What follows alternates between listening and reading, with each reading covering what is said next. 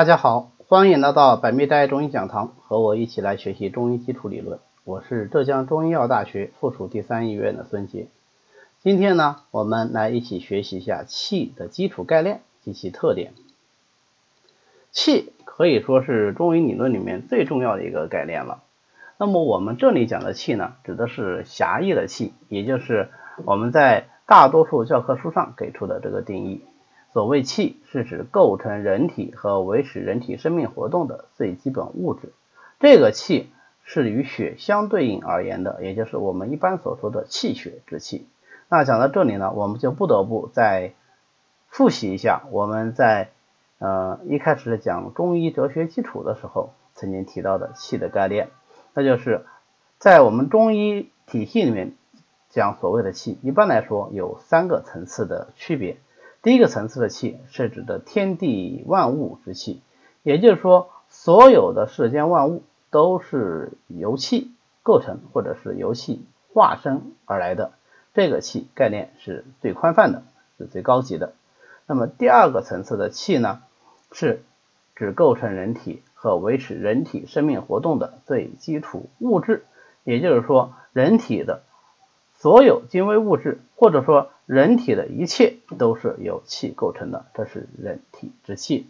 第三个层次概念呢，就是我们今天要学习的这个气。虽然说我们在定义上也是说气是构成人体和维持人体生命活动的最基本物质，但是我们这时候讲的气，单单纯是说。气血之气是与血这个概念相对应的气，它是一种精微物质，但它并不能代表所有的精微物质，只是人体诸多精微物质的一种啊，也就是我们《内经》里呃皇帝问的那句话：“余闻气血津液血脉啊，于今以为一气耳啊。”这里面的这个气，那就是我们今天要讨论的这个气。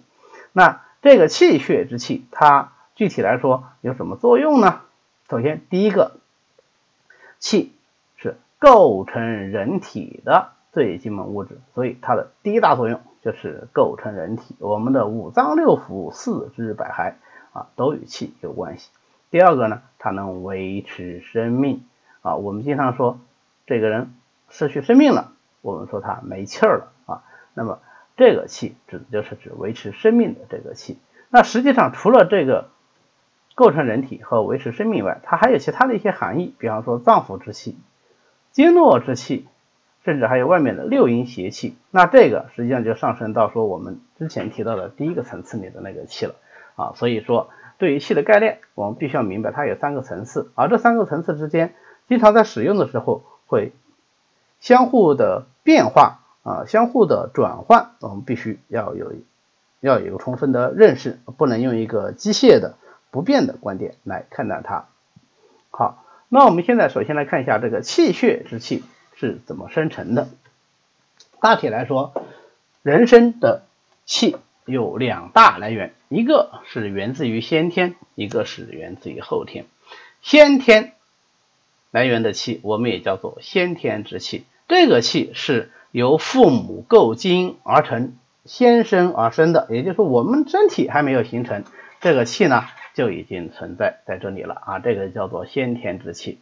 那先天之气这个东西听起来，既然是爸爸妈妈给的，那当我们某一个具体的人啊，这个个体形成以后啊，那这个先天之气是不是就没有来源，就只有这么多了？然而它有可能会被不停的消耗。所以有人打比方说，哎，这个先天之气是一个只能取不能存的单向户头，这个说法对不对呢？有它一定的道理，因为先天之气是易损而难生。啊，我们可能一不小心，饮食生活调摄，呃，一些不好的习惯都有可能会损伤到它，但是确实很难再给它进行补充，至少不可能再去找爸爸妈妈要了。那是不是完全单向的户头呢？也未必尽然。我们后面讲先天和后天的关系的时候，还会提到这一点。那么我们后天水谷的滋养也可以有助于先天之气的逐渐重生。那么它的第二个来源呢，就是所谓的后天之气。后天之气是指说人出生以后，然后再通过各种来源生成的气啊，这个也叫做后天之气。后天之气也有两个来源，一个来源是什么呢？一个来源就是天地之间的精气啊，我们生活在这个天地之间，那么天地之间的各种精气也会影响到我们，也会荣养我们啊。比方说，呃，我们到一个环境非常好的地方，嗯，深吸口气，觉得这里灵气好充盛哦，啊，这个就是天地之间的精气。那另外一种气呢，就是水谷之气，也就是我们吃进去的五谷杂粮。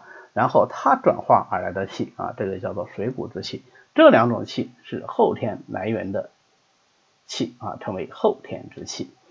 那么气是怎么产生的呢？与我们的脏腑有什么关系呢？总的来说，五脏六腑都与气的生成相关啊，这也就是我们中医五神脏的概念嘛啊，五脏各有气化功能，最后形成一个完整的人体。但是具体来说呢，又尤其以肺、脾、肾这三脏对于气的生成关系尤其密切。我们前面讲肺的时候，知道肺主气，那么肺主气，除了说肺主气机的宣发速降以外，也包括肺主气的生成啊，尤其是我们后面讲分类的时候，还会再讲到它主宗气的生成啊，对宗气的这个生成非常的重要。那么脾呢？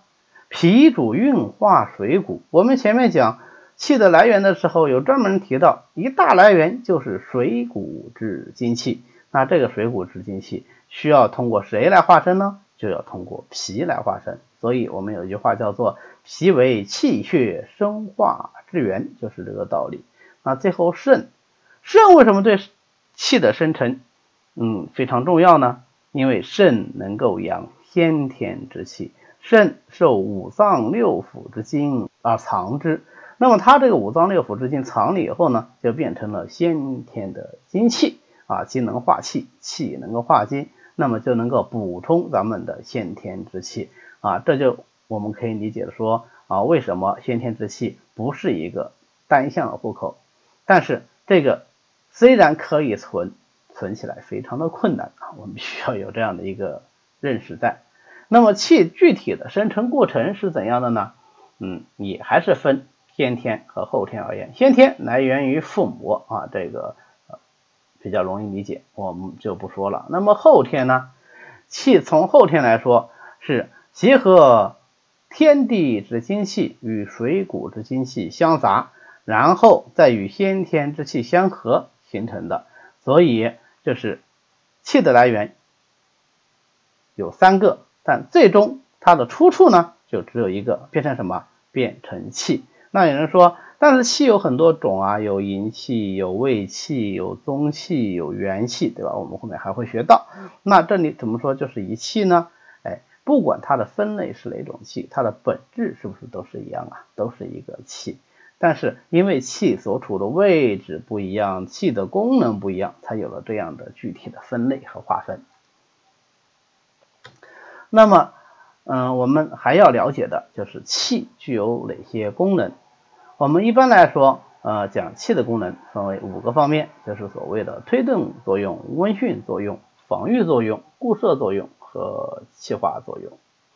我们一个来看啊，首先气的推动作用，以气和血相对而言，气为阳，血为阴。阳就具有动的特点，所以气呢，它就具有推动的作用。我们体内一切功能的发挥，都需要靠相应的气的推动，才能够正常的发挥作用啊。你比方说，肝要发挥它的疏泄功能，靠的什么？靠的是肝气。肾要发挥它固摄的功能，靠的是什么？要靠的是肾气啊。肺。要想发挥它能够主气的作用，发挥它能够宣发肃降的作用，靠的是什么？靠的是肺气啊，这是五脏六腑之气啊。再或者，呃，我们能够运动，我们能够说话，我们能够出声音，靠的什么气？那么靠的是相应的功能的气。比方说说话，靠的是中气；比方说运动啊，我们靠的是胃气。靠的是津液啊，那么以此类推。嗯，第一大、第二大功能呢是温煦作用。什么叫做温煦作用呢？因为气属阳，所以它就有温暖的作用。那在正常情况下呢，就能够温暖我们的五脏六腑、四肢百骸，使人呢能够觉得啊暖洋洋的，能够抵御寒冷。但是如果气不足了呢，啊，那我们就会觉得怕冷、怕风啊，不能够抵御寒冷，甚至手足冰冷。第三大作用呢是防御的作用，气为阳，阳主卫外，所以气呢就具有防御的作用。这个防御那当然就不仅仅只是局限于说卫外那么简单，这个气是指的抵御一切邪气的作用啊，它都体现在气的功能上啊，所以说它具有防御的功能。一方面它在外能够使肌奏致密，那么外邪不易入侵；二一方面。在内呢，它能够使阴邪运化，那么就不至于说产生各种病理产物而为病，这个是气的防御作用。第四个固摄作用是指气具有固摄人体的一切精微物质，以及固摄人体的脏器，使它在它应有的位置上的作用啊。所以，如果气的固摄作用正常。我们的精微物质就不会流于体外，或者是离其本位，我们的脏腑就能够待在它应该待的地方啊，心就待在胸腔，那么脾呢就待在大腹，它不会变位置。那假如气的固摄作用失常了呢？那一方面呢啊就会表现为精为物质的流失，比如说津液流失就表现为多汗啊、自汗或者是盗汗。尤其是一动就出汗，为什么呢？因为动则气耗嘛，劳则气耗。那么气耗以后，这气是不是更加的虚了？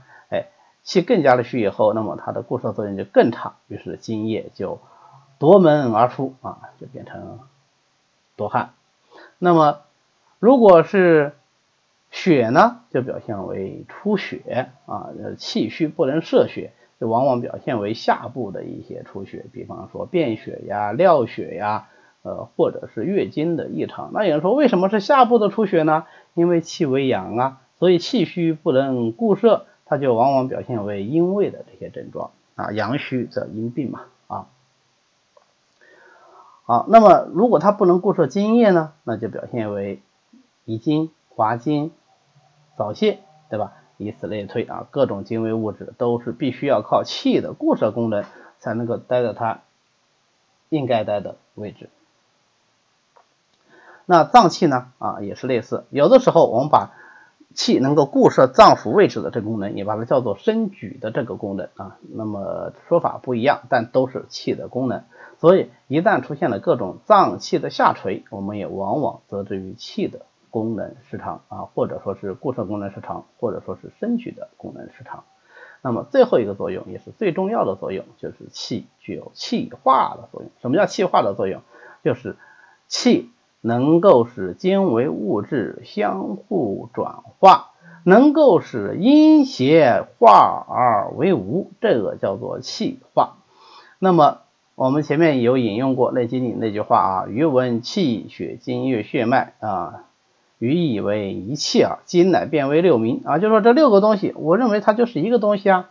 为什么一个东西能变成六样东西呢？能变成气血津液血脉呢？哎，靠的就是气化的作用啊。在气化的作用下，水谷吃进去的水谷可以变成人体的正气，可以变成人体的精微物质，可以变成气，也可以变成血，可以变成津液，也可以变成肾所藏之精。但是反过来说，这些精微物质相互之间又可以发生转化，那么这个变化过程就是由气化作用完成的。啊假如气化功能失常了，就会出现什么问题呢？就会出现精微物质的生成不足，或者是。病理产物的增加，我们知道这些精微物质都是由水谷运化而来的，由天地之气变化而来的。现在气化力不足以后呢，那我们吃进去的水谷就不能变成气，不能变成血，就变成了什么？就变成了各种病理产物，痰湿水饮浊瘀啊等等等等，这样就会导致一系列的疾病。所以说气化作用是非常重要的。那我们怎么治疗这种瘀阴邪呢？也得从气化作用着手。如果气化作用正常，那么我们就能够是瘀者化，浊者去啊，那么这个疾病也就可以治好了。好，最后我们讲讲气的运动。气的运动，我们有个专有的名词，就叫做气机啊。气机就是专指的气的运动。那气的运动在体内有哪几种形式呢？无非是升降出入啊这几种形式。正常情况下，人体的气机是一刻也不停息的，或升或降，或出或入，形成一个动态的平衡。所以《内经》里有句话叫做“升降出入，无气不有”啊。这个“无奇不有”有两层含义，第一层含义就是说它任何时候都存在；第二层含义是说。人也好，或者是动物也好，或者是其他任任何一个事物也好，它都必然有它自身的气机的运动方式，或升或降，或出或入。那么以人体来说呢，这个升降出入由谁所主呢？由五脏所主啊。主升的、主出的是谁呀？啊主升的是心与肝，主入的、主降的是谁呀？主入主降的是肺和肾，那么脾呢？脾居中将，就调节这个升降出入，于是就形成一个动态的系统。那么在异常情况下，这种升降出入啊不能维持正常的水平，就会出现相应的异常。比如说，如果是升降的异常，升之太过啊，只升不降，或者是当当升升之太过，或者是当降不降反升。这个叫什么？这个叫做气逆啊，气机逆上的意思。那气逆，大家想想，最常见的是哪几脏容易出现气逆呢？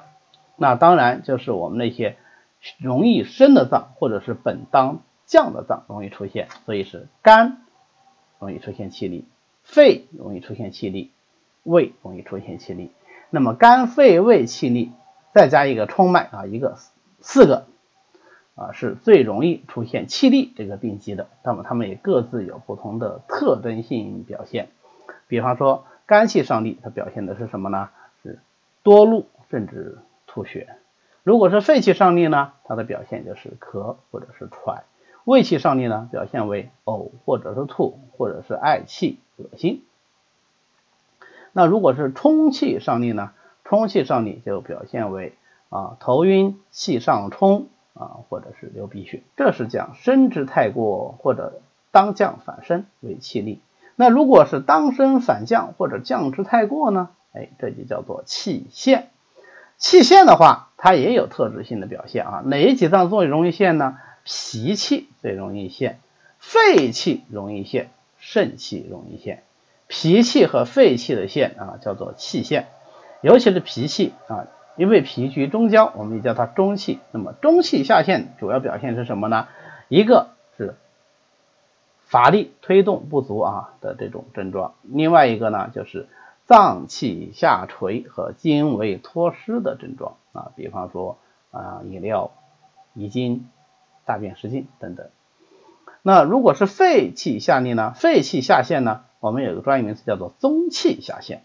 那中气下陷的主要表现是什么？主要表现是气不相顺接，不能出声音，以及肢体无力的变化。